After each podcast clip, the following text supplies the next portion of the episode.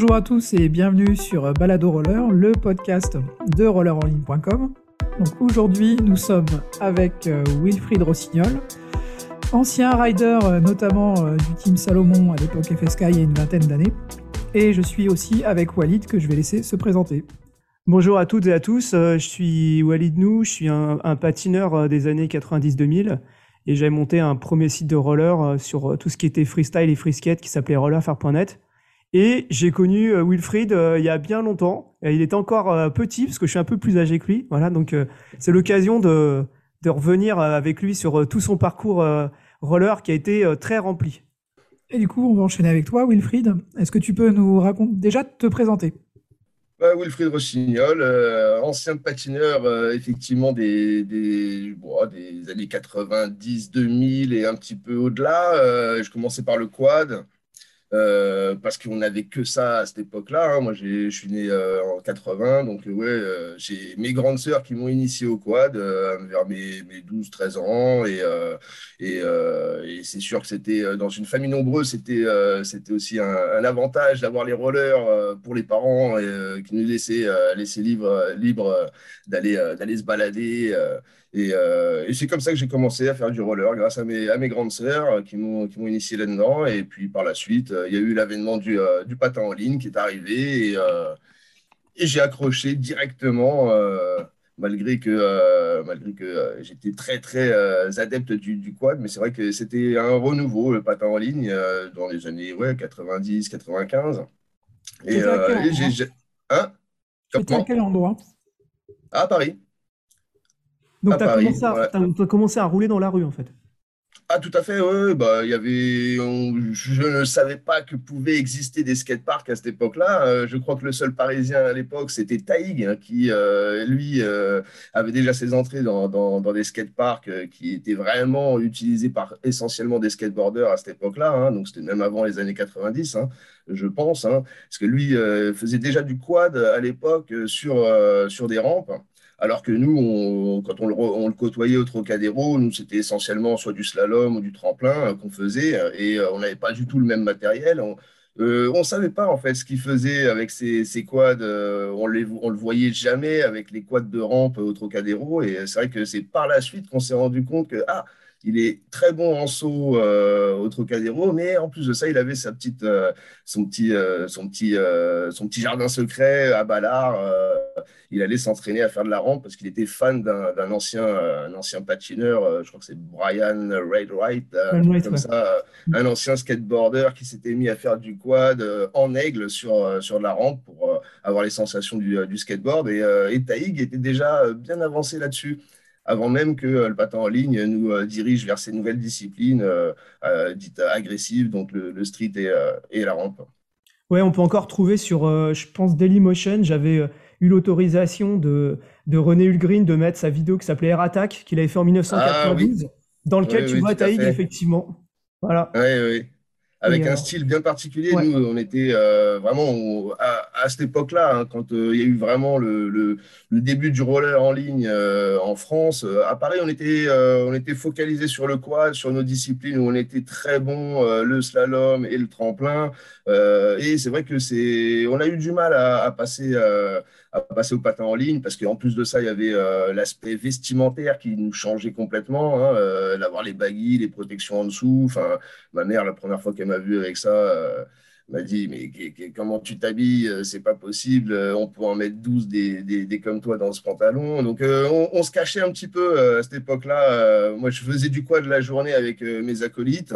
Et, j'avais un pote qui voulait s'essayer au street. Et moi j'avais eu une paire de patins en ligne de fitness dont j'avais enlevé la roue du milieu parce qu'il y avait que trois roues les petits pieds que j'avais à cette époque là et, on s'essayait le soir avec les baguilles les protections crash pad et autres on se planquait euh, pour aller s'essayer à faire les premiers, les premiers grinds, les premiers souls. C'était une belle époque, ouais.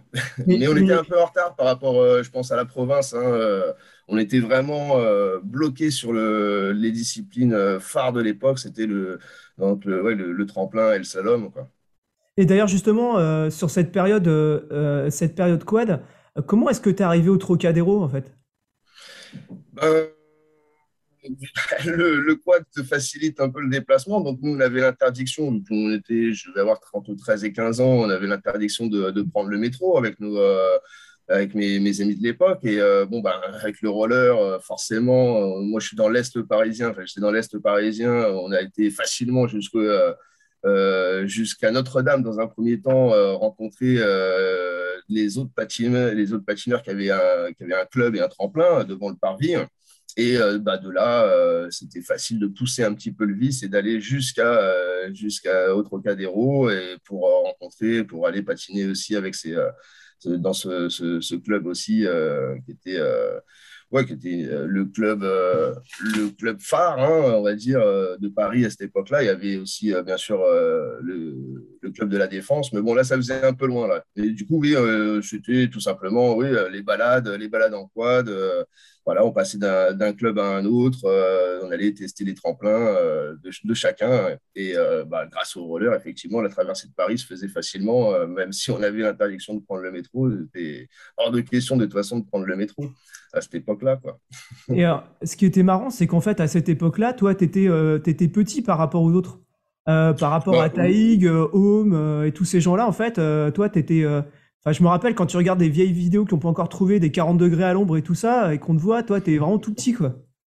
Ah bah moi je suis la génération d'après. Effectivement, il y avait Taïg, Taïg. Derrière, c'était Gustavo Angel Monsalve aussi, qui était un petit peu, un petit peu plus jeune que Taïg. Et puis, puis moi, le, tout dernier, en gros, quand on arrivait sur les compétitions de, de de, de quad à cette époque-là, généralement, Taïg gagner dans sa dans sa catégorie, Gustavo gagnait dans la sienne, et puis moi j'étais dans les moins de 15 ans euh, où euh, j'arrivais aussi à gagner. Je crois que j'ai été champion de France à, 13 et, à mes 13 et 15 ans. Euh, je crois que j'étais même ex aequo avec, un, avec ce fameux Steve, je ne me souviens plus de son, son nom de famille, qui était un petit, un petit, un petit gars du, du 92. Et ouais, non, on était un peu le, trio avec les, les, trois générations. On était un peu, on, essayait de récolter, euh, récolter les premières places à cette époque-là, quoi. Mais bon, c'était que, que, que, pour le, plaisir, quoi. Et de ce que je me rappelle de cette époque, toi, tu étais vraiment le roi des rotations en tremplin, quoi. J'avais rarement vu quelqu'un faire des rotations aussi propres.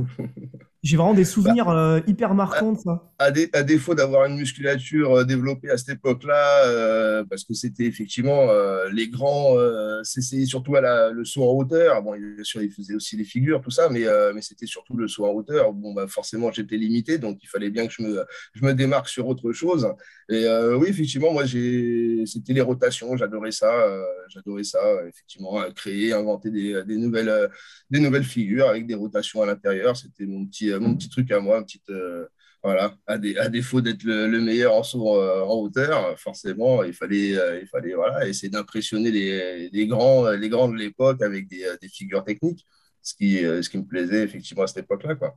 Et donc, c'est toute une période jusqu'en quoi tu as commencé à faire du line C'est quoi? Moi, mes premiers souvenirs de te voir en line, c'était championnat de France l'an 96 tu t'apprenais à faire, euh, je crois que tu avais des rollers, j'en ai Bauer, tu apprenais à faire des shifty, des trucs comme ça, mais quand est-ce que tu as commencé à... J'en parlais hier avec Luc Bourdin, il me dit, il m'a raconté la même histoire de, des championnats de France où tu apprenais à faire du, du Bah, tu vois, tu as une meilleure mémoire que moi parce que je me souviens des Bauer, mais euh, est-ce que je faisais des. Ouais, c'était vraiment les, les, premiers essais. Hein. Donc, j'ai eu la chance de, euh, euh, grâce aux 340, donc au club du, euh, Trocadéro, euh, d'avoir un petit partenariat avec, avec, des, avec des, des, fabricants de rollers. Donc, oui, j'avais eu une paire de Bauer à l'époque, mais ce n'était pas vraiment avec ce, ces patins-là que vraiment je me suis, je me suis vraiment dirigé vers le, vers le street. Euh, parce que les patins n'étaient pas encore vraiment adéquats. Euh, et puis, moi, j'étais encore dans mon ambiance euh, de, de, de, de, quad et tremplin. C'est vraiment quand il y a eu le.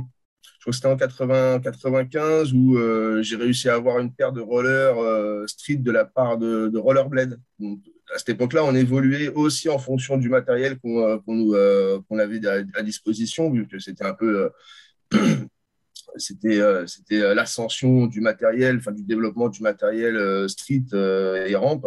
Parce que bon, on n'était pas loin d'avoir des patins de fitness modifiés hein, pour pouvoir justement faire du street et de la rampe à cette époque-là. Donc là, l'industrie commençait à, se mettre en place pour pouvoir avoir des, patins plus adéquats. Et, c'est surtout les, les, euh, rollerblades que j'ai eu, euh, je crois que c'était des, troopers ou un, truc comme ça, qui était, euh, qui était vraiment assez bien pour les débuts, en tout cas pour faire du street, parce que moi, c'est vraiment le street qui me, qui m'a intéressé. c'était vraiment un, large changement de, redébuter en fin de compte. Donc oui, c'était ouais, au niveau vers, vers 95. Euh, j'ai eu ce, partenariat avec Rollerblade, les Troopers pour m'essayer à faire du street. Et en parallèle, ils avaient, euh, ils avaient aussi l'intention de me faire participer donc en high jump au, à Bercy. C'était enfin, l'année d'après. Euh, je crois que c'était ça, c'est en 96, où je crois que, ouais, faudra vérifier les dates, 96 ou 97, où je gagne Bercy en tremplin incurvé. Donc euh, ça, quand je me souviens, alors ma mémoire me fait défaut, mais là par contre je me souviens bien que quand j'ai gagné Bercy en high jump avec des patins, euh, des patins en ligne, euh, si tu veux les patins en ligne, ceux-là je les ai testés la, veille, parce que déjà à cette époque-là, ça faisait facilement plus de six mois que je faisais déjà du, street avec ces, les, troopers quoi, de chez Rollerblade. Qu'est-ce qui, te, qu'est-ce qui te plaisait particulièrement dans le street? Ah bah c'était déjà de, euh, de, redébuter, euh, c'est-à-dire déjà rien que de euh, les freinages, tout ça, c'était complètement différent. C'était, j'avais l'impression de, vraiment d'être nul et de, devoir tout reprendre, et c'est ça qui me motivait dans un premier temps. Et puis forcément les slides on ne pouvait pas, on n'avait pas la, possibilité avec les patins de, euh, tremplin qu'on avait à l'époque, faire des slides, exploiter le mobilier urbain comme, euh, le, faisaient les, Américains de l'époque euh, qui nous ont montré la voie. Euh, c'était euh, pour moi c'était c'était tellement nouveau qu'il fallait que je m'y mette et, euh, c'est vrai que les sensations sont sont, sont idéales aussi hein. moi je c'est la, glisse on fait pas du patin pour pour rien et c'est vrai que la glisse la glisse des patins des patins en ligne street ouais moi, c'était, on était déjà dans la rue, il y avait la culture underground déjà à l'époque du quad, et c'était le prolongement, en fait, c'était, ouais, c'était la mise à jour, quoi. Euh, et, moi, c'est vraiment ça qui m'a plu, redémarrer, redécouvrir des, nouveautés. Euh, ça ferait un peu euh, présomptueux de dire que j'avais fait le tour de, euh, du quad à cette époque-là. Mais, euh, mais c'est vrai que bon, j'étais, moi, je faisais du, tremplin, je faisais mes figures, euh, certes, mais bon, après, voilà, c'était surtout du déplacement avec les potes, être dans la rue avec les potes. Et le street donnait aussi toute cette, perspective. Et en plus de ça, bah, de, toutes ces, nouvelles figures à apprendre. Et, et en plus, il y avait, grâce au matériel qui se développait, les Américains, il y avait vraiment euh, tout, il n'y avait pas un mois euh, sans, sans qu'une nouvelle figure sorte. Euh, et donc, il y avait vraiment un challenge, challenge de, international, entre guillemets, de voilà, il faut, on développe les, les, figures. De, de, plus en plus. C'était vraiment, il y avait des, des, nouvelles figures qui arrivaient grâce aux patins qui étaient de plus en plus performants. Et donc, c'était toute une évolution. Voilà, j'ai suivi le mouvement. Quoi. Donc, tu as fait comme tout le monde, euh, tu regardais toutes les cassettes des vidéos, des VG, des Hawks, tout, ça. tu regardais toutes les bah figures et tout.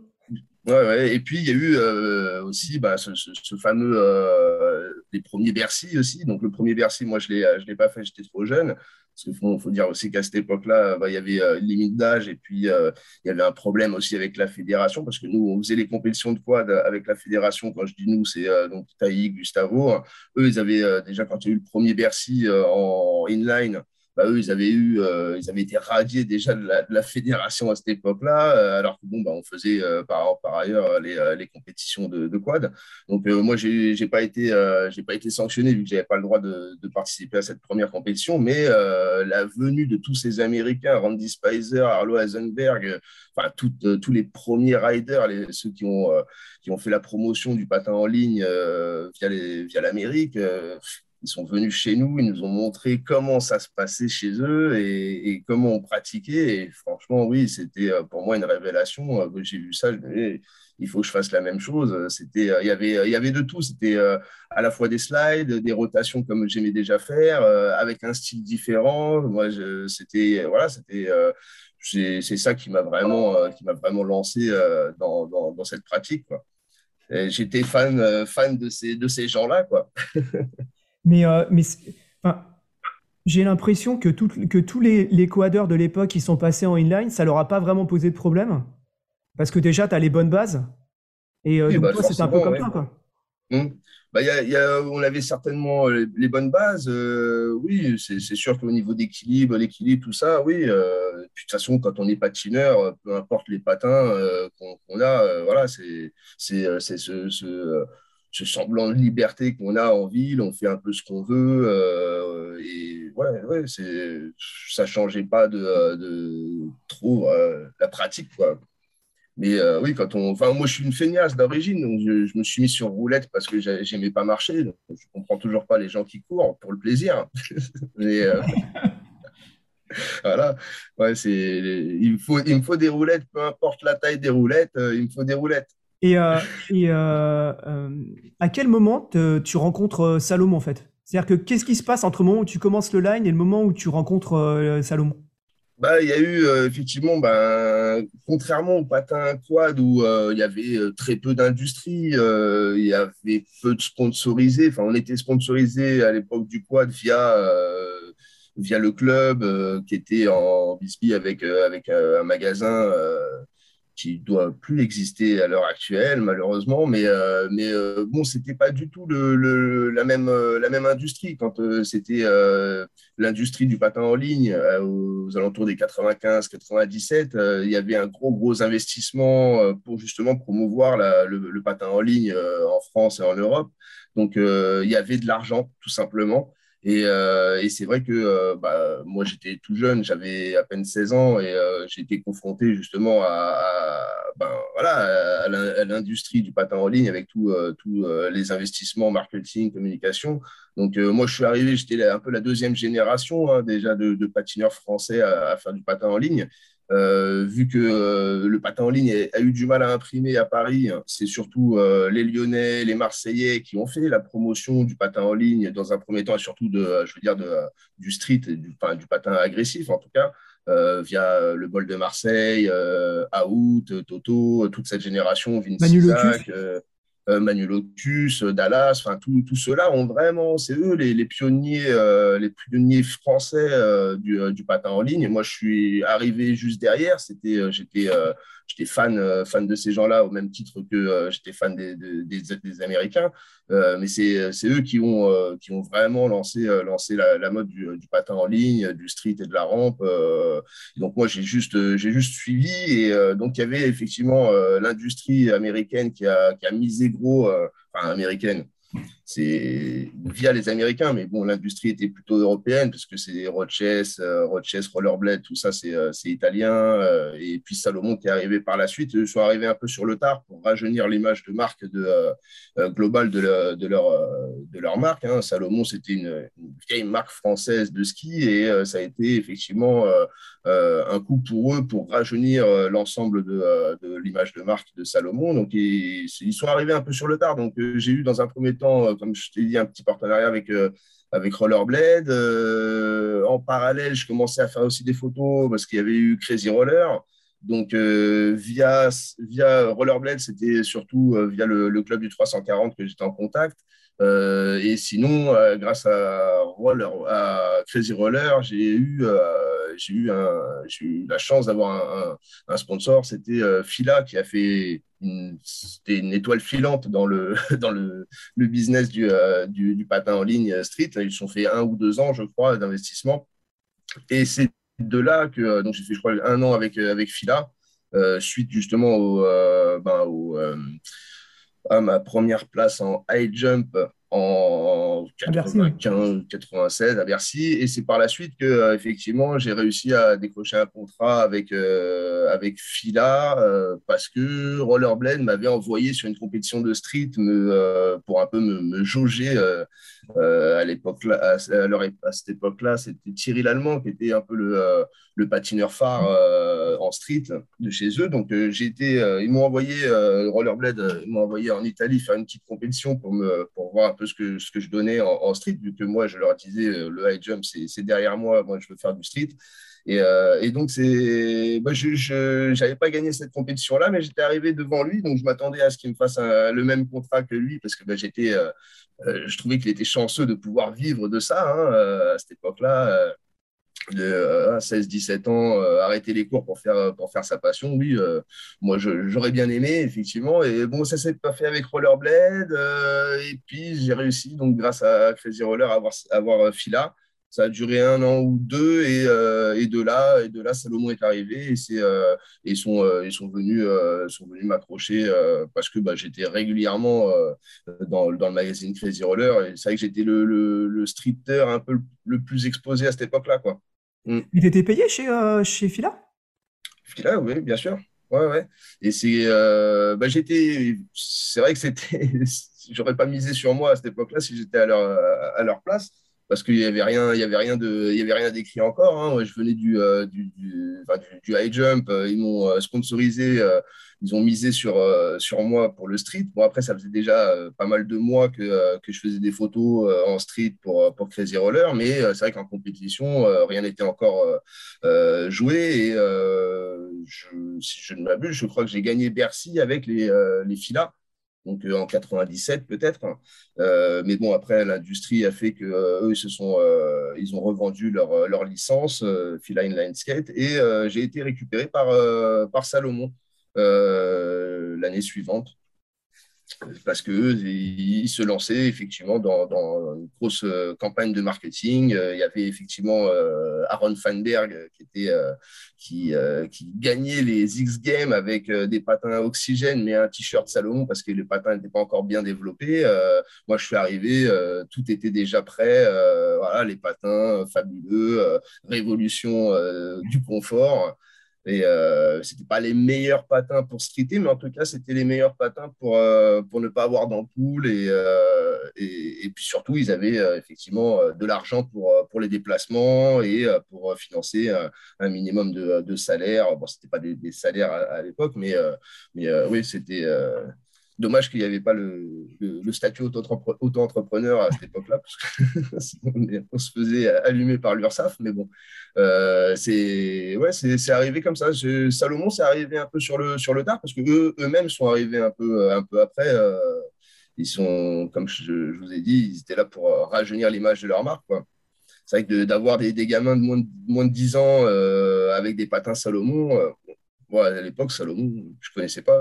Je n'ai pas la chance d'aller à la montagne. C'est vrai que pour un Parisien, Salomon, ça ne parlait pas. Et ils ont bien joué, ils ont bien, ils ont bien réussi leur, leur coup parce qu'à peine dix ans après, euh, tous les gamins, euh, Salomon, pour eux, c'était une marque de roller, simplement. Donc Salomon est rentré effectivement sur le marché en 97 à peu près, avec des modèles qui étaient plutôt des modèles fitness. Euh, ils ont tiré un petit peu par vers la vitesse qui était leur, leur discipline phare avec le team Salomon mhm. Course. Euh, le street est arrivé un petit peu en décalé. Euh, comment toi tu as vécu ces débuts euh, du street chez Salomon? Est-ce que tu as participé à la conception des produits avec eux? Comment ça se passait la relation avec la marque? Alors j'ai malgré moi, participer au développement, mais euh, euh, à, la mise, à jour de leur, euh, de leur patin, leur premier patin, les STI, parce que, parce que j'ai réussi à me péter la cheville une semaine avant, avant bah, la compétition de Bercy en déchirant complètement tout le spoiler. donc, j'ai contribué à une modification du moule pour que ça n'arrive plus. Ils ont eu un petit peu peur euh, à, cette époque-là aussi, parce que ben, c'est vrai que d'avoir. Euh, plus, ça faisait quelques mois que j'étais. Ça faisait deux mois que j'avais signé avec eux et euh, bon, ils avaient misé pas mal pour cette compétition. Puis bon, bah, une semaine avant, pour des photos, je me bah, je, déchire le patin et je me euh, casse la cheville. Donc, euh, forcément, pendant euh, quatre, ouais, bien quatre mois, j'étais sorti des compétitions et j'étais bien emmerdé parce que ben, ça faisait forcément une mauvaise image pour eux. De, donc, bon, j'ai été tenu de pas trop, trop divulguer le pourquoi du comment je me suis cassé la cheville. Mais effectivement, je sais qu'il y a eu des modifications sur le moule suite à, ma, fracture parce que le patin s'était complètement déchiré. mais sinon, j'ai pas du tout participé au développement du premier patin STI. Moi, je suis arrivé par la suite et après, donc, on a, ils ont développé la white body. Donc, c'était vraiment pour faciliter les slides et les streets, enfin, les slides et les grinds euh, pour les patins agressifs. Donc là, effectivement, oui, j'ai euh, été euh, mise à contribution. On avait en gros tout le team Salomon, que ce soit le team international ou le team France, on avait une, entre 5 et 10 jours de, par an de contribution au développement des patins, à faire des tests, à faire des, voilà, des petites réunions après, après les tests pour pouvoir justement ben, essayer de, de, de, donner les bonnes indications aux développeurs du matériel pour qu'ils aillent dans le bon sens. Il y avait qui d'autre comme rider avec toi à l'époque dans l'équipe Salomon Street hein? Alors, le team Salomon International, à cette époque-là, il y avait euh, donc Matt Andrew, Vinnie Minton, ou peut-être lui, il est arrivé juste après, mais en tout cas, c'était, il est arrivé peut-être l'année d'après. Euh, il y avait Jack, Jack Elliott. Euh, il y a Chaki Ito, forcément, le seul japonais qui était là bien avant moi. il y avait Salima Sanga, Suissesse. Euh, il y a forcément y Aaron Fanberg évidemment. Euh, il y avait aussi son acolyte euh, texan Shane Scower avec qui je m'entendais super bien forcément plein d'autres, hein, mais euh, puis il y avait le team, team France, euh, puis euh, à cette époque-là, ils faisaient des safari tours. Donc on allait, nous, le team international, on visitait chaque année les, les, teams nationaux. Donc il y avait le team, le team anglais aussi qui était fabuleux aussi, team France, il y avait pas mal de, de, jeunes riders à cette époque-là. On était tous euh, mis à contribution, et y compris même pour le développement des Snowblade. Ça, j'en ai un, très bon souvenir parce que Snowblade, ils ont développé ça, euh, le truc qui, qui, marchait bien pour les, les, non, euh, les non skieurs, hein, pour les, les, les, urbains qui se retrouvent à, la montagne. Donc, on a fait effectivement aussi les, tests, les tests pour les, snow, les Snowblade. Ouais, c'était assez sympa de pouvoir se réunir vers chez eux là, à Annecy, d'aller soit tester les patins, soit tester euh, d'autres d'autres produits. Enfin, ils profitaient de nous pour euh, même euh, les couleurs des sacs à dos, tout ça. ouais, c'était ils essayaient d'en avoir un peu le maximum d'informations pour tout type de produit et pas que le patin en ligne à cette époque-là. Mais qu'est-ce que ça fait Toi, tu t'arrives du Trocadéro, qui est quand même un environnement franco-français. Au départ, tu fais du street, etc. Et puis là, tu es propulsé team international tu es avec des, des, gens de toutes les nationalités. Je sais pas si tu parlais bien anglais. Hum. comment ça se passe en fait Parce que ouais, parce que ça doit être un euh, sacré changement. Bah, c'est sûr que euh, bon, à, l'école, quand j'étais vraiment tout gamin, je suis arrivé au collège, euh, bon, l'anglais, l'anglais me faisait chier, hein, parce que j'avais déjà du mal avec le français, hein, qui est assez compliqué. Je suis plutôt scientifique que littéraire. Et je me souviens encore dire en sixième à ma prof, oh, euh, l'anglais, euh, c'est bon, je suis français, euh, je resterai toute ma vie en France bon, un petit, un petit adolescent en pleine crise, et puis bah, à peine quelques années après, me retrouver aux États-Unis à faire des compétitions parce que grâce au roller club du 340, avant même d'avoir des sponsors pour faire du street ou quoi, je me suis, j'ai fait, j'ai suivi le l'ASA c'était quoi ASA amateur. Donc, c'était euh, c'était le, le, réseau de compétition amateur pour devenir pro ASA à cette époque-là. Euh, donc, moi, j'ai fait euh, le, tout le, le, circuit amateur aux États-Unis. J'ai eu la chance de, de, pouvoir le faire. En fait, c'est suite à, à, la compétition de Bercy en high jump où j'ai réussi, avec le, club, on a réussi à avoir un petit budget pour, pour se déplacer aux États-Unis parce que tout se faisait depuis là-bas. Et donc, je suis passé pro ASA en faisant tout le, le système, le système amateur, enfin, tout le circuit amateur contrairement aux, euh, patineurs. Euh, tout à l'heure, j'évoquais euh, Thierry Lallemand. Thierry Lallemand, il a été propulsé directement pro ASA sans passer par, la, par le, circuit amateur, parce que bon, bah, en, Europe, c'était, il y avait, peu de patineurs, surtout, il n'y avait pas de compétition ASA amateur à cette époque-là en Europe. Donc, de toute façon, tous les, les, patineurs qui, qui étaient suivis par, par l'industrie passaient directement en pro, pro ASA. Et moi, j'ai fait d'abord le parcours effectivement amateur. Donc, je me suis rendu compte assez rapidement que l'anglais, euh, que j'ai bien été con euh, de ne pas apprendre aussi bien l'anglais que euh, mes autres camarades à l'école, parce que bah, j'ai été confronté effectivement à la barrière de la langue assez rapidement. Et puis, euh, mais bon, ça, après, ça m'a, ça m'a ouvert, euh, ça m'a ouvert l'esprit. Hein, le fait de voyager étant jeune, euh, comme ça, de rencontrer des gens qui vivent pas et, de la même manière que nous, parce qu'ils ne sont pas dans la même région du monde. Effectivement, c'est, c'était assez, c'est positif pour, pour, tout à chacun. On s'enrichit. donc, non, ça m'a, ça m'a pas perturbé pour autant. Moi, j'étais content de, de vivre de, de, ma passion. Et bon, bah après, on apprend, on apprend l'anglais à sa façon, sur le tas. Voilà j'ai jamais voulu prendre de cours ou quoi que ce soit, mais ça aurait pu, euh, m'aider. Mais, euh, mais effectivement, euh, contrairement à un Taï qui, lui, à chaque fois qu'il est dans un pays, il apprenait la langue. non, moi, je, j'essayais plutôt de faire apprendre le français aux Américains, ce qui est une tâche assez difficile. Mais, mais ouais, c'est. Non, j'ai jamais été perturbé. Par contre, j'ai effectivement, malgré mon, mon, niveau d'anglais faible, j'ai eu quand même la chance que, que l'industrie me, voilà, me, me laisse ma, ma chance à l'international. Donc, euh, c'est, bon, je suppose que c'est aussi grâce à, aux résultats que j'arrivais à, ramener, mais, euh, mais c'est vrai que euh, vu que c'est un marché à image et que bon, on n'est pas forcément obligé d'être bon en compétition pour être, pour être, pour être sponsorisé ou autre, hein, parce qu'il y avait effectivement, moi j'étais patineur compétition et je faisais aussi de, de l'image dans les magazines, tout ça, mais il y avait d'autres patineurs qui avaient des, des, des sponsors, des contrats qui ne faisaient aucune compétition.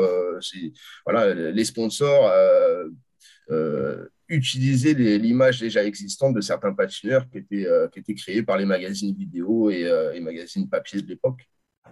Et comment tu gères comment tu gères cette notoriété qui arrive? Parce que du jour, enfin, parce que là, tu arrives et, là, tu bah, finis par. tu la gères pas. tu la gères pas. À cet âge-là, euh, c'est que suite au premier Bercy, surtout Bercy, euh, quand je le gagne en, street, euh, de voir, parce que bon là c'était vraiment la grande grande mode du, patin en ligne, tous les tous les, les, skateboarders qui, avaient la main sur les skateparks se voyaient envahir à cette époque-là de, de, milliers de gamins avec des rollers, des rollers de partout, ils arrivaient même plus à pratiquer. Bon bah c'était c'était vraiment le, boom du, du, marché du roller, des gamins, tout le monde tout le monde voulait faire du street.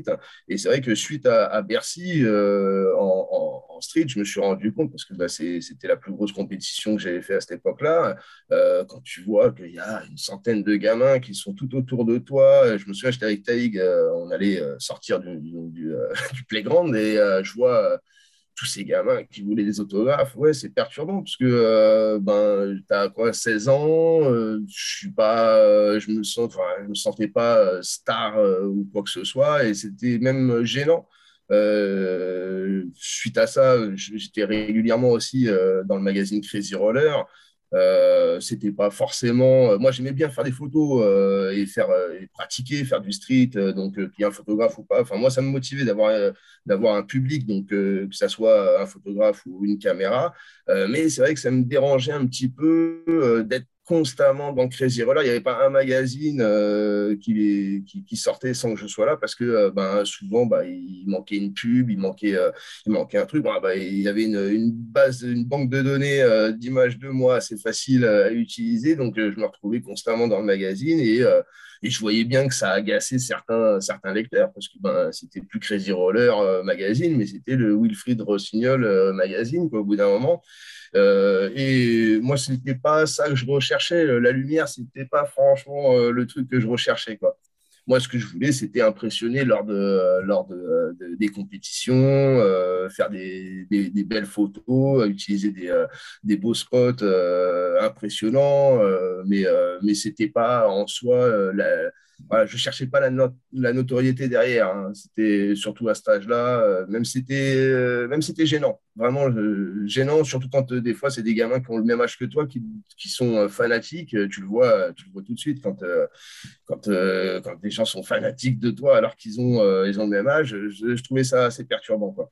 Donc le fait d'évoluer à l'international avec des vrais stars comme Aaron Fender, tout ça, là ça me j'étais bien à ma place. Tu vois, quand je faisais, euh, quand je faisais les, les, compétitions ou, les tournées euh, Salomon avec le team international, les vrais stars, c'était, Aaron Fanberg. Euh, il n'y avait que lui en vrai star et nous, on était, on était derrière.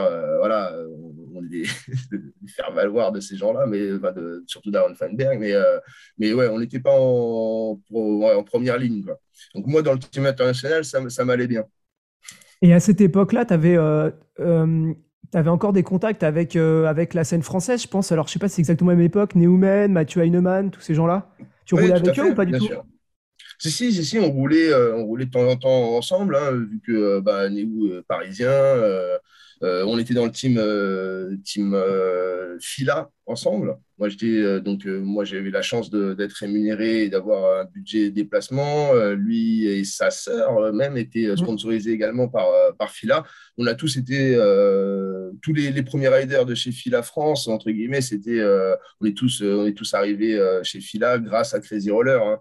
Euh, c'était la première année que, que Fila investissait euh, dans le marketing et dans le développement de patins. Euh, ils avaient besoin d'avoir d'avoir un, un support et c'était Crazy Roller le support euh, voilà il y avait les, pubs tous les mois il y avait des patineurs et puis euh, et puis bon bah moi j'étais euh, déjà lancé dans les compétitions contrairement à, à qui lui était plutôt un vrai streeter pur et qui faisait de, la belle photo de la belle vidéo à cette époque là il y avait Duff aussi Duff Loza qui, lui pareil n'était pas forcément n'était pas un compétiteur mais en tout cas un très bon rider avec son style. Il a, il a lancé il a lancé la mode du style Afes, le style Afes. Afes, ouais, c'était ça, ouais, merci. je l'aurais jamais retrouvé. Mais ouais, euh, ouais c'était, euh, on était complémentaires, quoi. Voilà, mais on, a, on, était, euh, on est arrivé là grâce à, grâce à Crazy Roller, faut pas se leurrer. C'est sûr que le, patron de Fila, Inline Skate, il se dit bon, ben, je vais prendre les riders qui sont régulièrement, régulièrement dans Crazy Roller. Donc, forcément, vu que Crazy Roller était parisien, c'était des patineurs parisiens qui étaient, qui étaient, qui étaient utilisés. Quoi. Et, donc, on est arrivé. Donc là, tu as, toute, toute la période Salomon qui est une période assez riche. Enfin, c'est marrant parce que nous, on a vécu la période, mais du côté frisquette. Et du hmm. côté frisquette, Salomon, c'était quand ils sont arrivés, c'était la fête. Ils ont commencé à, pareil, à donner de l'argent à des riders. On a acheté des caméras, on a hmm. tourné, ils ont organisé des blader cross et tout. Donc, cette période hyper prolifique où les gens, ils ont, ils ont voyagé, les patins, c'était bien, etc. Puis à un moment, Salomon part. Et là, c'est un mm. peu. Euh, bah là, vas-y. D'abord, je voudrais quand même qu'on parle de cette période euh, FSK, qui a été pour moi, en fait, euh, l'image que j'ai de toi, le souvenir que j'ai de toi, effectivement, c'est la présence sur les publicités de Salomon, où tu étais mm-hmm. très présent au niveau de FSK. comment ça s'est passé? Qu'est-ce qui a amené à la réflexion de créer ces produits frisquettes? Est-ce que c'est initié par les riders? Est-ce que c'est initié par la marque? Et dans quelle mesure ils vous ont fait participer à ça? Alors moi, je suis pas du tout euh, à l'origine de, cette pratique-là, mais, euh, mais j'ai été convaincu complètement par euh, le développement du matériel et à mon avis, c'est arrivé par les riders, les anciens quadeurs qui n'ont pas fait la transition comme moi j'ai fait à cette époque-là, les anciens quadeurs parisiens qui eux ben, n'ont pas pas adhéré soit à la rampe ou au street. Parce que c'est vrai que euh, quand on, reprend les premiers patins de street et les premiers patins de rampe, eh ben, ils roulaient très très mal par rapport à, nos, à quads qu'on avait avant. Donc on ne retrouvait pas exactement la même, les mêmes sensations, surtout de roulage. Donc euh, je comprends tout à fait que euh, d'autres patineurs parisiens de l'époque ne soient pas passés, n'aient pas fait la transition. Par contre, c'est vrai qu'avec le développement et l'arrivée des patins street euh, et le confort qu'il y avait et le maintien, euh, le support euh, de cheville qu'on avait dans ces patins street, couplé justement avec des, des, platines, des platines qui pouvaient accueillir des, des roues, des roues, des roues plus grandes pour pouvoir justement gagner en, confort et en vitesse. donc c'est à mon, à mon avis, hein, c'est le développement des patins de street hein, qui ont fait que certains patineurs quad se sont dit ben, et si on utilisait des patins, de, des boots de street hein, qui donnent un confort euh, et, un support de cheville pour pouvoir faire du saut, euh, du tremplin, euh, d'aller haut, et, et, tout simplement de, modifier, modifier la partie inférieure, la platine, pour pouvoir, pouvoir justement y mettre des, des, des, roues plus grandes, ce qui, a, ce qui a lancé cette nouvelle pratique qui était ultra urbaine et très parisienne initialement. Hein. Je, certainement que je me, peut-être que je me trompe, mais pour moi, c'est ouais, le c'est arrivé de Paris. Ouais, c'est arrivé. En hum. fait, c'est assez rigolo comment c'est arrivé. C'est parce que les premiers qui ont commencé à faire ça, euh, ils roulaient avec des patins de hockey, des patins mission qui valaient genre 600 balles, des hum. patins, les Weekend Light, des trucs hyper légers, etc. Et en fait, les premiers, ils ont commencé à rouler. je pense à des gens comme Seb Gasnier et tout ça. Ils ont commencé à rouler avec ces patins-là. lui, par exemple, c'est quelqu'un qui vient du patinage à glace aussi. Euh, bah, même, même équipe que Duff, Loza et tous ces gens-là, on roulait tous ensemble à l'époque.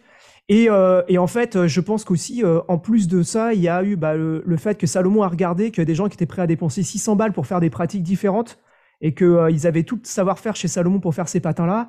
Et donc, ça a dû aussi jouer pour le développement de cette pratique et, du, et des FSK.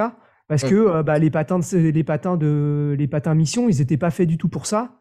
Euh, et pourtant, il y a des gens qui les achetaient et qui faisaient ces nouvelles, des slides et toutes ces nouvelles pratiques, en fait.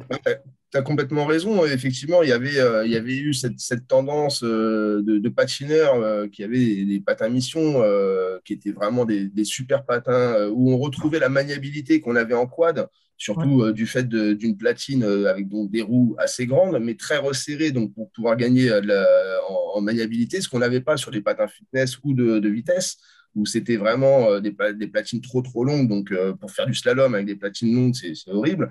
Donc effectivement, euh, il y a eu, il y a eu le, le le, couplage entre, entre les pratiquants qui voulaient justement de la maniabilité grâce à ces patins, ces patins mission qui en plus de ça étaient, étaient très onéreux. Hein, mais il n'y avait pas le confort, il n'y avait pas le maintien pour pouvoir faire du street, enfin pour faire du, excuse-moi, du, du high jump.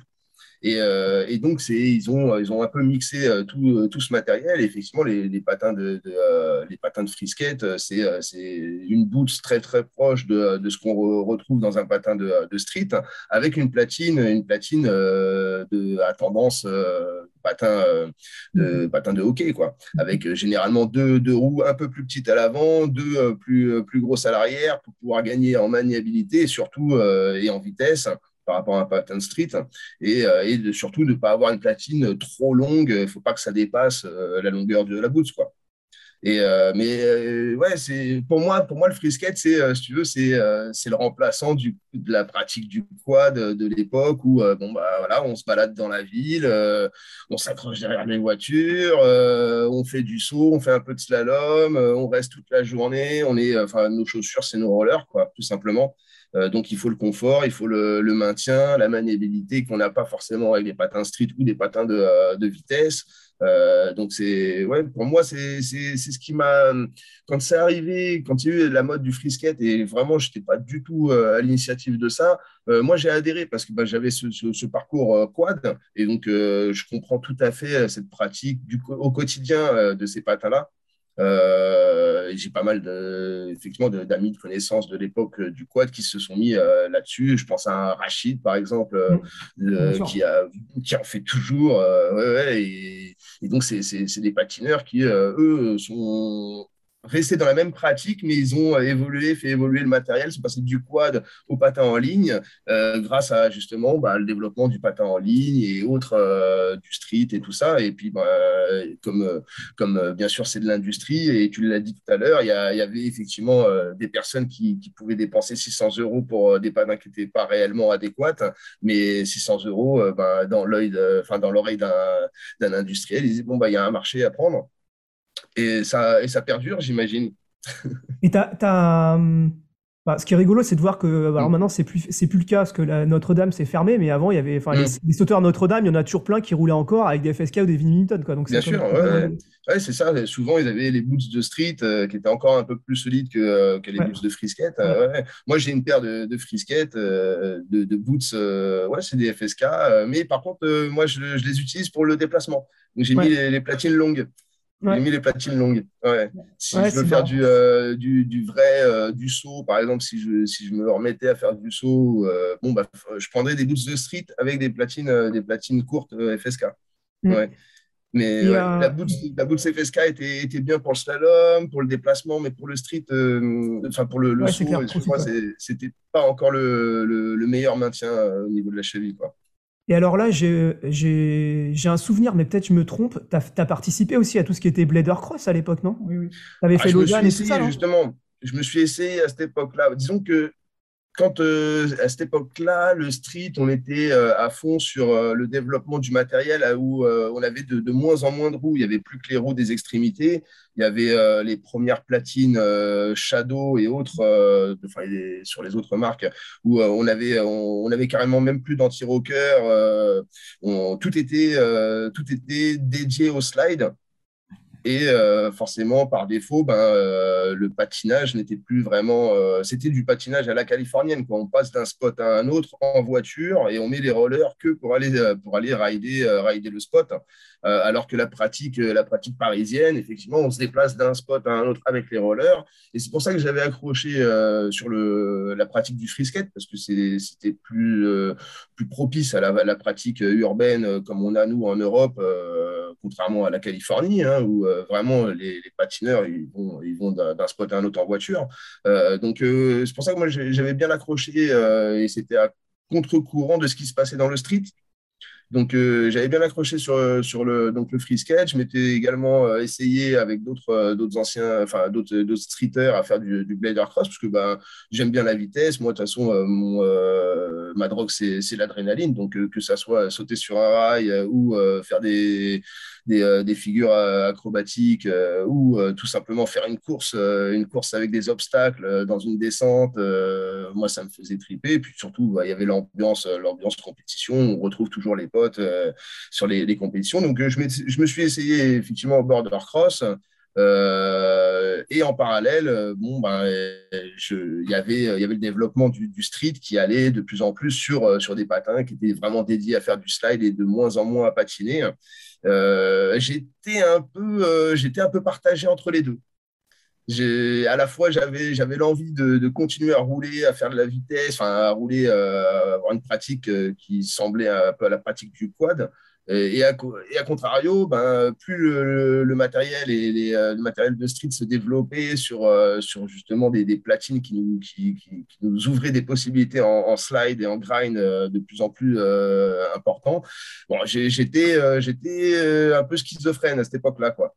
Je ne savais plus où je voulais aller je voulais faire les deux de toute façon. Donc euh, j'ai eu une période où je faisais à la fois du street et euh, un peu de border cross euh, également. Mais, mais bon, le, sponsor, enfin moi mon sponsor c'était vraiment du, le street quoi. Donc il y a un moment où bah, on te paye pour faire pour faire une discipline et pas et pas n'importe quoi aussi. Bon après ça les a arrangé que j'allais faire aussi un peu de, border cross, mais c'était pas voilà ils n'ont pas misé sur moi pour le border cross quoi. Hmm. Et, et, et, donc là Ouais, je, voulais revenir sur la, fin de Salomon, parce que c'est vraiment un élément assez enfin, fondamental pour nous tous, quelle que soit la discipline qu'on a fait. Comment ça s'est passé pour toi? Est-ce que tu as venu venir le truc? Est-ce que tu savais que ça allait partir? Et puis, euh, bah, quand ça arrive, qu'est-ce qui se passe? Parce qu'en fait, c'est un peu hein, le monde qui s'écroule, quoi. Bah, c'était, bon, santé, euh, c'était, même sans parler de, euh, de Salomon, on était déjà dans une période où l'industrie avait déjà beaucoup, beaucoup investi euh, sur euh, surtout la, première génération de, pionniers euh, français pour le, le, street, enfin le patin agressif. Donc, je me souviens qu'il y avait effectivement, il y a eu, il y a eu abondance de, de, budget marketing et communication les premières années, 80, les premières années où il y a eu Bercy, hein, tout simplement. même, le, même sur le FIS, mais ça s'est vite, ça s'est vite dégradé. Disons que l'effet de mode parce que le patin street, c'était un peu euh, la Formule 1, euh, mais, euh, mais le gros du marché, c'était quand même le patin fitness. Donc, il y avait eu cette grosse, grosse mode du patin fitness où il n'y avait pas un seul foyer urbain qui n'avait pas au moins une paire de rollers à la maison. Il y en avait il y avait, euh, vous rentrez chez Decathlon, il y avait des rayons énormes, euh, Decathlon, Go Sport, tout ça, il y avait des rayons énormes de patins fitness euh, pour débutants et autres. Et ça, c'était le gros, le gros du marché, en, fait, en fin de compte. Hein. Ben, ça, ça a commencé à se casser la gueule. Et, et, donc, les rentrées d'argent ne sont pas les mêmes. Il faut savoir aussi que pour développer des patins, et surtout des patins street, ben, ça, demande énormément de, budget. Et euh, bah forcément, euh, quand euh, il n'y a pas les, retours sur investissement escomptés, ben, les premiers budgets qu'on fait sauter, ben, c'est les budgets marketing, communication, donc, donc les marchés à image, le street et la rampe. Donc moi, j'ai depuis que quand j'ai intégré l'industrie en tant que sponsorisé, tout de suite, on était déjà dans la phase descendante on le voyait d'une année à l'autre, il y avait de moins en moins de, patineurs sponsorisés. Je pense à un team, le team Roches, où euh, dans le team international, fut un temps, il y avait jusqu'à 25 personnes. Et euh, ben, d'une année à l'autre, euh, on passe de 25 à, 15, puis à 10, puis après, il n'y en a plus que, que 5 euh, qui sont là. Donc, on a vu, et ça, c'était l'ambiance générale au niveau du marché. les patins fitness se vendaient, se vendaient moins. il y a eu aussi à nouveau la mode du skateboard et du BMX qui est revenu aussi à la charge parce que c'est des, euh, des, modes qui se, qui se succèdent, hein, euh, donc euh, qui reviennent à la charge à chaque fois. donc là, on était, on était dans le creux de la vague, que ça soit à la fois au niveau du fitness et, à partir de là, oui, les, budgets, les budgets ont commencé à, à, se réduire et de moins en moins de les budgets étaient coupés de plus en plus et on le voyait aussi par rapport à, ce qu'on arrivait à négocier. Hein, on arrivait toujours à négocier des, budgets déplacement, mais euh, tout ce qui était salaire, c'était de plus en plus difficile. Moi, j'ai eu de la chance quand même de pouvoir, euh, pouvoir euh, être financé, alors que j'étais un peu le seul, le seul chanceux en France hein, à pouvoir continuer à, voyager partout et, aussi à en vivre. c'était, ça s'est dégradé, c'est le marché qui s'est frité de, de, plus en plus et jusqu'à ce que ils décident d'arrêter complètement. Quoi. Euh, la première, euh, c'était Fila, hein, qui se sont rendus compte très rapidement euh, qu'il n'y avait pas trop de marché pour eux. Hein. eux, ils ont fait un ou deux ans, ils ont revendu après leur licence je crois bien à Templar, qui eux étaient des, des, vrais, bah, des vrais industriels de, de, ce milieu-là depuis, depuis bien longtemps. Hein. je crois même qu'ils ont toujours la licence. mais oui, Salomon, oui, Salomon. Euh, moi, je me souviens quand j'ai intégré Salomon, c'était déjà à l'époque, euh, c'était euh, Adidas Salomon. Mm. Et après, ils ont revendu. Bon, je sais que ah, en 2003. Ouais, c'est ça. Et, après, ils ont, bah, ils ont décidé d'arrêter d'arrêter le patin complètement. Quoi. Donc, ça a été le choc, ouais. Ça a été le choc, sachant qu'il y avait aussi le développement, il y a eu le développement des patins Shadow. Ouais à cette époque-là, juste avant, euh, juste avant hein, euh, bah, qu'ils arrêtent complètement le roller. Donc, euh, à, cette période-là, la période où justement Dustin Latimer avait, avait son, son, projet en tête, donc c'était lancé, il y avait pas mal de patineurs, il y avait pas mal de projets de patineurs Toto. Moi, j'avais un projet de patin, développement de patin. Il y avait pas mal de patineurs qui essayaient de développer des patins via l'industrie, mais l'industrie était déjà dans, dans, dans, dans le coup d'après, c'est-à-dire on arrête les frais, quoi on arrête les frais complètement et euh, bah, ça s'est vu euh, au fil des, euh, des, années, de moins en moins de, budget, de moins en moins de compétition, parce que bah, forcément, même les magazines, hein, les magazines vivent grâce au, grâce au pub. Donc, moins il y a d'acteurs dans, l'industrie qui, qui financent et l'industrie commence à, bah, se, voir, se voir limitée. Et puis, ouais. Alors, qu'est-ce qui se passe? C'était un petit peu ah. décevant, mais bon, c'est les lois du marché, quoi. Et c'est quoi, le jour... c'est quoi le jour d'après en fait? Quand on, quand on t'apprend que ben, en fait c'est fini, euh, ils arrêtent et tout. Euh, qu'est-ce qui se passe pour toi en fait concrètement? Euh, bah, on, se dit qu'on n'a pas choisi le bon sport pour, pour en vivre, hein. sinon il aurait fallu faire du tennis ou du foot. Hein. Et, mais bon, après, ça, c'est pas, c'est, autre chose. On a, moi, je, je sais que quand j'ai arrêté les cours pour faire, pour faire, pour faire ce, pour suivre ma, ma passion, par la suite, je, je savais très bien que j'allais il y aurait une reconversion, euh, quel que soit, euh, de toute façon, le sport, il y a toujours une reconversion, vu qu'on ne peut pas aller jusqu'à l'âge de la retraite euh, en faisant du sport. Donc, moi, ma reconversion, c'était via Salomon dans un premier temps, avant qu'ils arrêtent complètement. c'était d'être commercial. Donc, j'étais à la fois patineur, mais je faisais de moins en moins de compétition parce que ben, on commence à prendre de l'âge et puis il y a la nouvelle, nouvelle génération qui arrive derrière et qui pousse aussi. Et surtout, j'ai été, mis à contribution pour, en tant que consultant pour les, les commerciaux les commerciaux de chez Salomon. Euh, donc, euh, eux, euh, bon, ce n'est pas forcément des patineurs, mais quand on arrive sur des patins street, ou, et surtout quand il y a eu le, Shadow qui est arrivé, les, pauvres, les pauvres commerciaux n'avaient pas forcément l'argumentaire et le, bagou pour pouvoir justement mieux vendre ces, nouvelles, ces nouveaux patins avec ces, différences techniques. donc, la reconversion, c'était surtout sur le côté, côté effectivement, commercial, quoi aider les commerciaux euh, dans un premier temps, faire développer les produits, puis, euh, aider les commerciaux euh, à faire rentrer leurs produits dans les shops.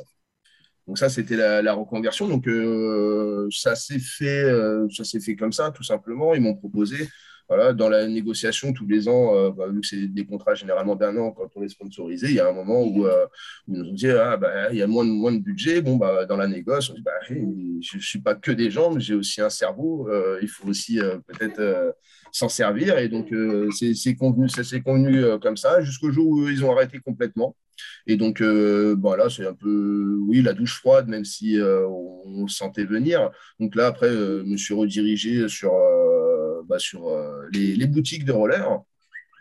donc, je me suis retrouvé vendeur et responsable d'un rayon dans, une boutique de roller spécialisée.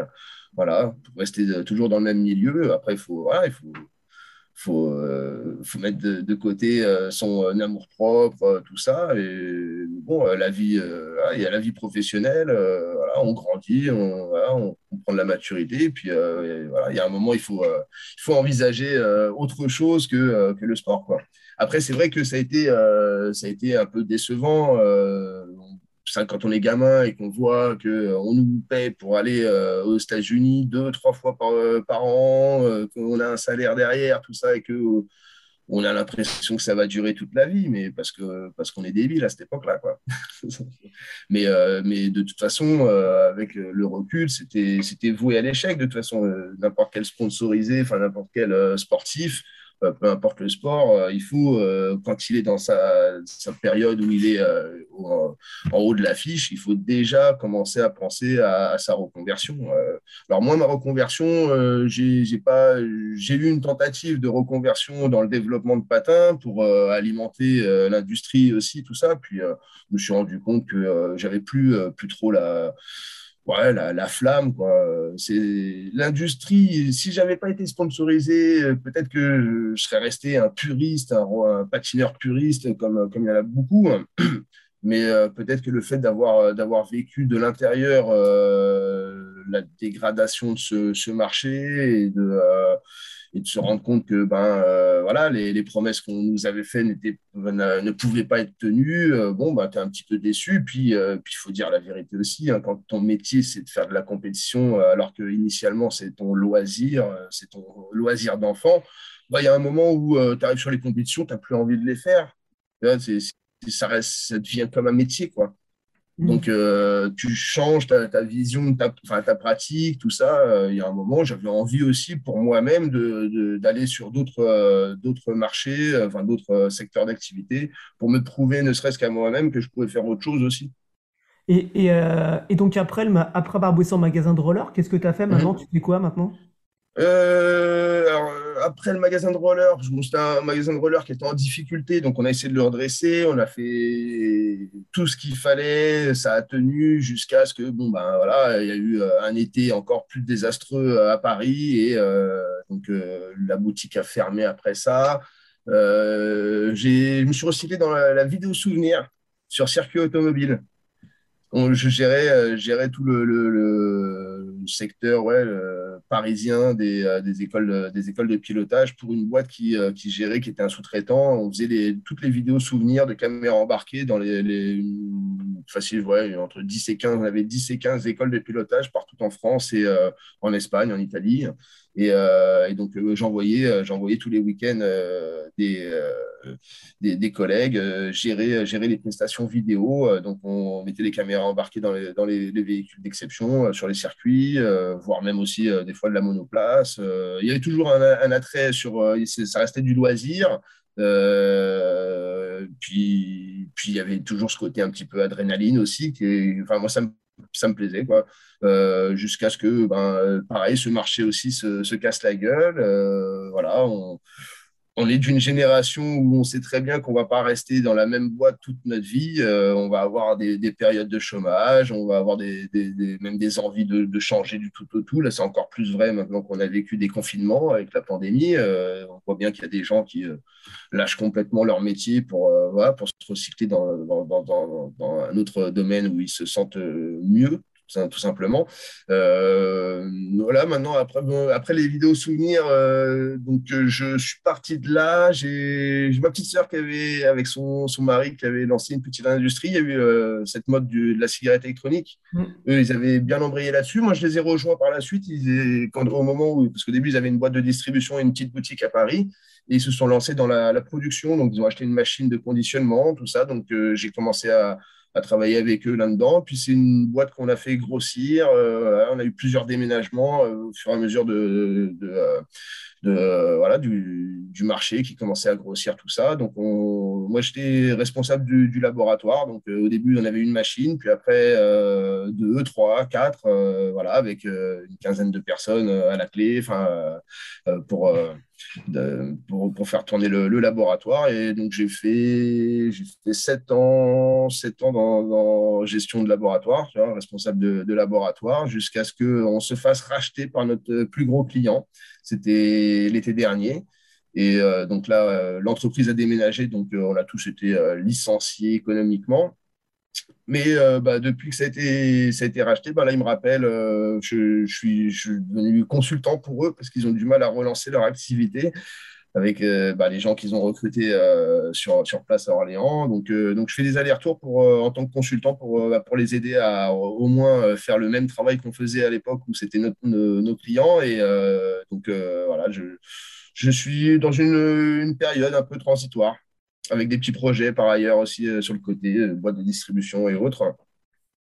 Ah bah, c'est bien, de voir que, mais c'est bien de voir que enfin tous les, les, différents projets qui passent les uns après les autres et tout. C'est vrai qu'on se posait la question avec Alexandre, on se disait mais, mais qu'est-ce qui devient Wilfried? En fait, on savait pas du tout. voilà, donc c'est super de voir un peu ce que tu es devenu et tout. Ça, c'est vraiment chouette. Ouais, moi j'ai assez peu connu, j'ai moins connu que Walid cette période-là. En tout cas, le milieu du street n'était pas forcément mon milieu à l'époque, j'étais plus dans la course. Euh, mais voilà, tu fais partie des, personnes qui ont un petit peu marqué en termes d'image euh, pour moi cette période-là. Et j'avais vraiment à cœur qu'on mette un petit peu les, projecteurs sur toi. je, vais en profiter pour faire une courte transition. Alors, est-ce que tu continues de rouler de temps en temps quand même un petit peu ou est-ce que tu as vraiment lâché? Alors c'est vraiment un petit peu, alors du coup, parce que moi j'ai plus trop le temps, puis en plus forcément je suis, je suis devenu papa, donc ça, ça, prend du temps aussi hein, de euh, tout ça. Mais euh, ouais, j'ai mes rollers quand je pars en vacances dans le sud, l'été parce que souvent je vais, euh, je vais vers Toulon et euh, j'ai euh, mon acolyte Anthony Avella qui a dans son club, voilà, qui lui est resté là-dedans et, et donc bah, tous les ans je, je, me fais mes petits, mon petit quart d'heure de, de, roller avec lui ou un petit peu plus. Puis maintenant j'ai ma fille qui, qui qui grandit, ben, euh, voilà, je vais, je vais m'y remettre euh, grâce à elle, parce que ben, forcément, elle a, elle a envie, elle aussi, de, faire comme papa, euh, comme papa, faire du roller, tout ça. Là, pour l'instant, je fais du roller derrière elle quand elle est sur la trottinette. Euh, c'est comme ça que je me suis fait attraper par Taïg dernièrement dans la rue, euh, parce qu'il était sur son scooter. Et puis, il y a un mec, quand il va vite, il a une trottinette devant avec un enfant euh, de moins de 3 ans. il, s'est dit, forcément, je dois, le connaître. Il s'est mis sur le côté et m'intercepter. donc, c'est assez marrant. Donc, je fais du roller de temps en temps, mais pour la balade avec ma, petite. Et sinon, faire de, de, la rampe ou du street, non, c'est très, très occasionnel. C'est une fois par an, quoi. Mais, mais j'ai l'intention d'en faire plus. Tu revois les gens de cette époque-là? Non, non, non, c'est occasionnel, quoi. Avec, euh, voilà, quand euh, le hasard de la vie fait qu'on se rencontre comme ça, euh, typiquement avec Taïg, voilà, on est resté un quart d'heure à discuter, mais rien n'était.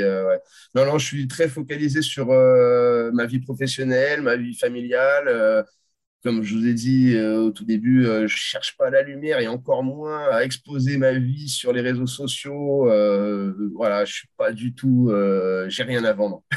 j'ai rien à vendre et, et puis je, c'est pas dans mon tempérament de voilà de m'exposer, de m'exposer vraiment quoi.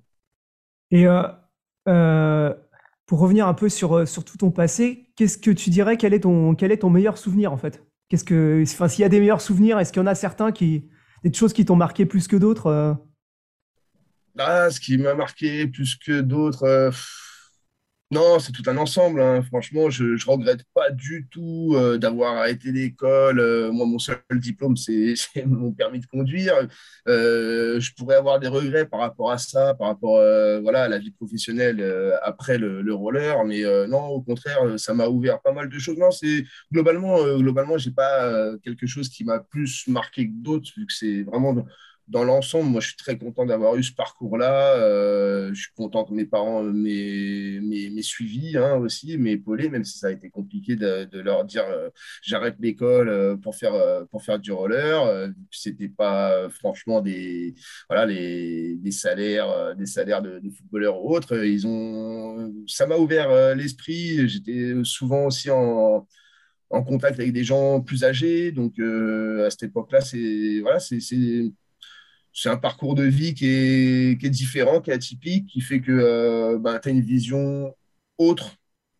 Tu vois, euh, quand j'ai eu 16-18 euh, ans, ouais, j'avais déjà une vision qui était différente, une vision du monde ou une vision de, voilà, de la vie professionnelle qui était différente de ceux de mes copains de l'époque qui avaient le même âge, qui eux suivaient le parcours, voilà, le parcours normal, voilà, scolaire. On va, euh, on prend nos, diplômes et puis après, euh, on va faire nos stages et euh, en attendant de rentrer dans la, vie active, là, j'ai eu un parcours différent. J'ai vu, voilà, j'ai eu, eu la chance de voyager, voir des gens qui vivent différemment dans d'autres pays. et franchement, ça, ça, t'enrichit et ça ça t'ouvre les yeux aussi sur pas mal de choses. Et, et puis, le fait d'avoir été compétiteur, même si je ne je me considère pas comme un sportif, parce que j'ai jamais été euh, aussi assidu euh, que n'importe quel vrai sportif, mais euh, mais, mais ça t'apporte aussi un petit peu, je sais pas, d'humilité ou autre sur, sur certaines choses. voilà, je, puis, aussi une rigueur aussi dans, dans le travail. Hein. Il y a des choses, quand, quand, tu, quand ton, travail voilà, te, demande beaucoup, bon, bah, c'est vrai que j'ai je me suis forgé ma mentalité grâce à ça et j'en suis très content. Des choses qui m'ont le plus plus, c'était effectivement, on va dire, les voyages, quoi. Les voyages, euh, j'ai passé 15 jours euh, au Japon, j'ai fait le Pérou, le Brésil, euh, des choses comme ça. Enfin, j'ai eu de la chance, quoi. J'ai eu de la chance. il y a même eu un moment où, à cette époque-là, j'en avais marre de voyager. Donc, c'était, voilà, rien que de dire ça, c'est ce que c'est. Non, c'est effectivement, j'ai eu un moment où, tu payes un appartement, mais tu même pas une semaine par mois ouais, c'était, c'était usant, mais euh, après coup, euh, enfin, sur le moment, c'était usant, mais sur, après coup, je suis très content d'avoir, d'avoir vécu toutes ces choses-là euh, dans l'ensemble, ouais, d'avoir côtoyé des Américains, tous les Européens, tout ça. Enfin, c'est, une chance d'avoir, d'avoir des, des, des connaissances de, partout dans le monde. non, je regrette rien de tout ça. Est-ce qu'il y a eu un moment plus difficile qu'un autre? Il y a eu un moment, oui, euh, il y a eu un moment où il y a eu des gros doutes. Euh, bah, quand je me suis cassé la cheville euh, avec la, pendant ma première année chez Salomon, d'une part parce qu'il y avait eu une transition entre Fila et Salomon où il y a eu une coupe budgétaire énorme. Et les six premiers mois de l'année de mon premier contrat chez Salomon, bah, je me j'ai rien pu faire vu que j'avais la, la, jambe cassée et euh, j'étais censé être en team international avec euh, avec des avec bah, forcément des, euh, des, des, sous qui tombent tous les trimestres. Tout avait été gelé à cette époque-là parce que ben ils avaient ils avaient eu le doute sur sur ma, ma reprise en compétition et il a fallu il a fallu il a fallu facile six mois pour que pour qu'il débloque il débloque tout ça. En gros il a fallu que, euh, que, je gagne une compétition. Non, je ne l'ai même pas gagné. Je crois que j'étais arrivé deuxième. Une compétition, c'était à, Stockholm, je me souviens bien. C'était ma première compétition après, euh, après ma convalescence. Et, euh, et, donc, tout le monde m'attendait sur cette compétition-là. Je ne pouvais pas encore vraiment patiner sur mon pied, mon pied fort, le pied gauche. en, street. Donc, je faisais beaucoup de switch donc, à cette époque-là. Et j'arrive deuxième devant Sven Bokerst ou juste derrière. Et du coup, du coup ça avait tout débloqué. Mais il y avait des rumeurs à cette époque-là comme quoi j'étais censé descendre du team international Salomon au team France, perdre forcément ton salaire, tout ça, parce que bah, dans les contrats qui sont rédigés, euh, voilà, c'est là, tu es confronté justement à la réalité administrative. On a signé des contrats qui leur permettent de, voilà, de te mettre à la poubelle, hein, voilà, hein, sans, sans, presque expliquer ouais, des, explications ou autres. voilà, c'est contractuel. Et donc, j'ai eu un moment de, où j'ai eu un doute. J'ai eu un doute avec Salomon. Et puis, grâce à cette compétition, que c'est bien passé pour moi, derrière tout ça, tout est rentré dans l'ordre et on a tous oublié euh, ce qui s'était passé. Mais euh, ouais, pendant six mois, j'ai eu six mois où, euh, où ça a été compliqué. Et bon, c'est l'industrie. C'est vrai que quand tu as 16-17 ans, ouais, tu, tu, le vis un peu, tu le vis pas très bien, mais bon, après, avec le recul, on se dit c'est normal, c'est l'industrie, on est dans un milieu comme ça, voilà, c'est le nerf de la guerre, c'est l'argent, et malheureusement, ben, ouais, c'est ça. On n'était pas pas préparé pour ça, quoi. On n'était pas préparé, ouais, c'est sûr. Mais bon. Ça, c'était le, petit, mauvais, le petit mauvais côté de, de, ma période euh, roller, quoi. Et tu as pu discuter de tout ça avec euh, des jeunes qui, qui, qui auraient été un peu dans, cette, cette, ta situation un peu plus tard pour leur expliquer, bon ben voilà, en gros, euh, ouais, ok, tu as bah, un contrat, mais voilà un peu ce que ça voulait dire ou, ou ça s'est jamais présenté Je crois que les, les, générations d'après et ceux qui vraiment avaient ils étaient déjà bien plus avancés euh, au niveau euh, mentalité euh, vis-à-vis de l'industrie parce que moi, j'étais déjà un chanceux à ma, par rapport à, mon âge, ma génération, j'étais déjà très chanceux et je sais que tous les bons patineurs qui, sont, qui étaient un peu plus jeunes que moi, qui sont arrivés derrière, les Julien Cludo, les Romain Labrat, tout ça, euh, Romain Godner également. Euh, ils ont dû, eux, euh, s'organiser différent parce qu'il y avait déjà plus les sponsors, il n'y avait plus les salaires, il y avait déjà plus tout ça. Donc, eux, ils ont ils, ont été beaucoup plus endurcis par rapport à, moi, ma génération, où euh, nous, on avait tout eu sur un plateau quoi, d'argent, allez hop, des sponsors, des, des budgets déplacement, des patins à profusion, alors que derrière, tout de suite, vu que c'était, euh, ils étaient dans la, voilà, dans, la descente de l'industrie, enfin, la descente des, budgets, donc ils avaient déjà plus les mêmes, euh, les, les, mêmes rêves, quoi.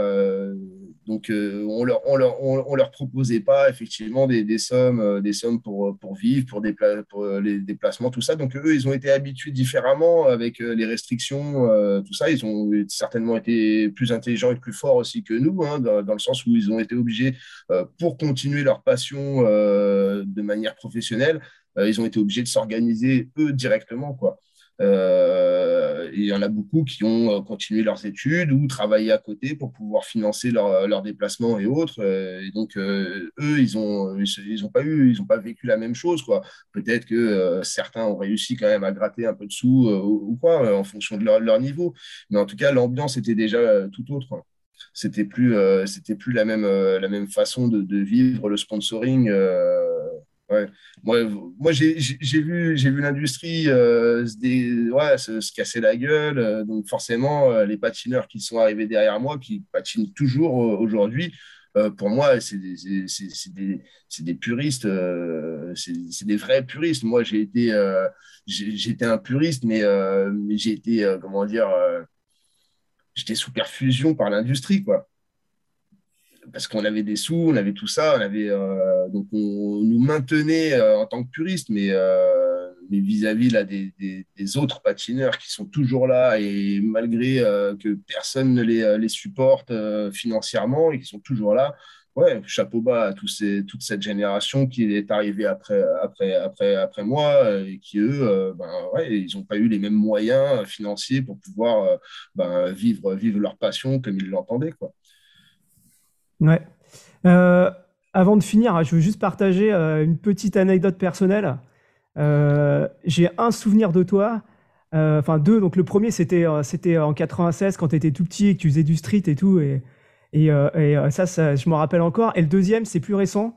Ça doit être daté de, je sais pas, 2004 ou 2005. On était, je pense, c'était un magasin Nomade. On avait fait une projection d'un de nos DVD. Et dedans, il y avait une vidéo où je faisais un rail en quad. Et après la, après la vidéo, on avait discuté. Tu m'avais dit, ouais, quand même, c'est chaud, le rail en quad et tout. Et j'étais trop fier ce jour-là. Wilfried m'avait dit, putain, c'est chaud et tout. Et je me rappelle encore de, ça, tu vois. Bah ouais, bah nous, on s'est mis à faire du patin en ligne pour justement éviter les, slides en quad. Hein. Pour nous, c'était, c'était, euh, c'était pas normal. Euh, pour nous, les quads, euh, à part si tu avais des, des, des, vrais patins dédiés à ça et encore, hein, ouais, c'est tellement plus simple avec des patins en ligne. Et ouais, non, tu, tu, tu faisais un peu le kamikaze avec tes quads. Quand on devait sauter sur des rails en quad, ouais, c'était kamikaze. Ouais. on était jeunes à l'époque. Moi, j'ai jamais fait un seul grind enfin, sur, euh, sur euh, une main courante dans les marches euh, en quad. Jamais fait. bah, comme quoi, tu vois. Et eh ouais. Alexandre, tu veux. Juste, comment tu vois l'avenir du patinage, toi? Comment je vois l'avenir du patinage? Bah, Avec, des, avec des, des moteurs électriques. Hein. tout, est, tout est électrifié maintenant. Euh, je me demande pourquoi on se, on se fait chier encore à patiner. Hein. non, je, bah, j'espère, j'espère qu'il y aura toujours eu un minimum d'industrie, euh, des compétitions, parce que bah, euh, visuellement à la télé ça passe encore bien. voilà, je ne sais pas si réellement le recyclage de, euh, de, certaines vieilles disciplines au JO remplacées par, euh, par ces, ces disciplines euh, qui, pour moi, sont des disciplines qui viennent de la rue. tu vois, je ne sais pas si je suis réac vis-à-vis de ça ou quoi, ou si j'ai pas vu l'évolution en se faire, mais moi, voir du skateboard de JO, je trouve ça à la fois bien et en même temps, je trouve que ça perd un peu de son authenticité. Euh, parce que bah, pour moi, c'est n'est pas réellement des sports, c'est des styles de vie. Quoi. Mm. Et donc, euh, donc tant que tant que tant qu'il y aura des enfants qui vont qui vont euh, rider dehors, qui vont vivre vivre leur, leur adolescence avec peu importe le style de roulette, mais des roulettes sous, sous leurs pieds, que ce soit du skate, de la trottinette ou autre. Pour moi, c'est plutôt un style de vie, quoi un style de vie, surtout quand on est adolescent. Et puis, euh, puis après, bah oui, euh, après, ça reste un moyen de locomotion. Mais euh, bon, maintenant, avec, avec toutes ces trottinettes électriques et autres, c'est vrai que le roller, c'est, moi, comme je vous disais, je suis une feignasse. je pense que si j'étais adolescent, là, maintenant, tout de suite, je prendrais une trottinette électrique et j'irais dans un skatepark. je sais même pas si le roller, j'essaierai. tu vois? On verra. Euh, peut-être qu'il y aura. Euh, j'attends de voir l'évolution technique, mais en tout cas, oui, euh, j'ai l'impression que ça fait quand même pas mal d'années. j'ai pas l'impression que le matériel évolue. Et ça, c'est ce qui me dérange le plus dans, dans, dans, le, dans, le, dans le, roller, surtout en street. Le street, bon, j'ai vu l'évolution jusqu'au jusqu'au shadow, j'étais convaincu que c'était c'était très bon patin. Moi, quand j'ai la première fois que j'ai utilisé les, les shadows en street, comme quand j'ai utilisé les premiers free ah, là, il y a quelque chose qui nous apporte, le, matériel nous apporte quelque chose qui nous fait euh, développer notre, pratique. Bon, j'ai pas l'impression que depuis que j'ai arrêté, euh, il y ait vraiment eu des patins révolutionnaires qui, qui fassent que euh, qu'on a envie d'aller plus loin quoi, dans la pratique. Là, pour l'instant, j'ai l'impression qu'il y a une stagnation et c'est souvent lié au matériel. Quoi. Mm. Donc euh, l'avenir, euh, l'avenir, je sais pas, je sais pas. J'espère qu'il y aura toujours des patineurs et ça, j'en suis, j'en suis convaincu. Tant qu'on aura des grandes villes comme ça, euh, avec du mobilier urbain à dégrader, ça fera toujours plaisir à n'importe quel adolescent, gamin d'aller d'aller rider avec ses potes. Ça, j'en suis convaincu. Après, de voir voir ça au JO ou autre, je je sais pas. C'est il, faudrait pour, que, pour relancer l'industrie, mais bon, c'est voilà, si c'est pour encore faire, euh, faire euh, donner du rêve à des gamins et que derrière, euh, derrière il n'y a rien qui, qui, se concrétise, à la limite, vaut mieux que ça reste des, des sports underground. Quoi. Bon, bah écoute, on, on, va s'arrêter là et on va te remercier vraiment beaucoup d'avoir pris du temps pour partager ce, moment avec nous et nous, nous donner un peu ta vision de tout ce que tu as fait. Pense qu'il y a énormément de gens qui, ont, qui comme nous, euh, savaient pas, euh, savaient pas tout ce que tu avais fait, par où tu étais passé et tout. Et en fait, c'est vraiment passionnant de t'écouter parler de tout ça avec le recul en plus et d'avoir de, de, de l'avoir fait euh, à l'intérieur de l'industrie toi-même. Mm. Donc vraiment merci merci Wilfried à toi. Bah, de rien, de rien, ça me permet de, de, de, contrecarrer mon futur Alzheimer. Je me remémore pas mal de petites choses.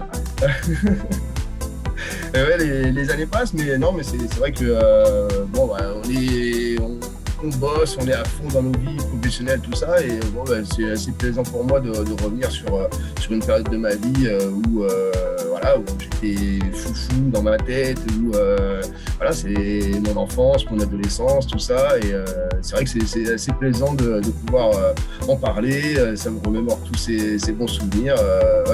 C'est très, cool. Et puis si ça peut me faire profiter euh, des, personnes qui, euh, qui, qui m'ont suivi à cette époque-là, qui eux, comme moi, ont arrêté, mais euh, peut-être ça peut les replonger dans, dans leur, leur propre souvenir aussi d'adolescents. voilà, hein, si, si ça peut faire plaisir aussi à d'autres. en tout cas, moi, c'était c'était super sympa de vous avoir. Merci à toi d'avoir pris le temps. Yes. Bah, de rien. Bon, bah écoute, euh, on espère à bientôt quand même te recroiser un de ces jours. Bah ouais, pourquoi pas. Ça marche. Au, soleil alors, au soleil. Ouais. à tous. Salut. Salut. Salut. Salut.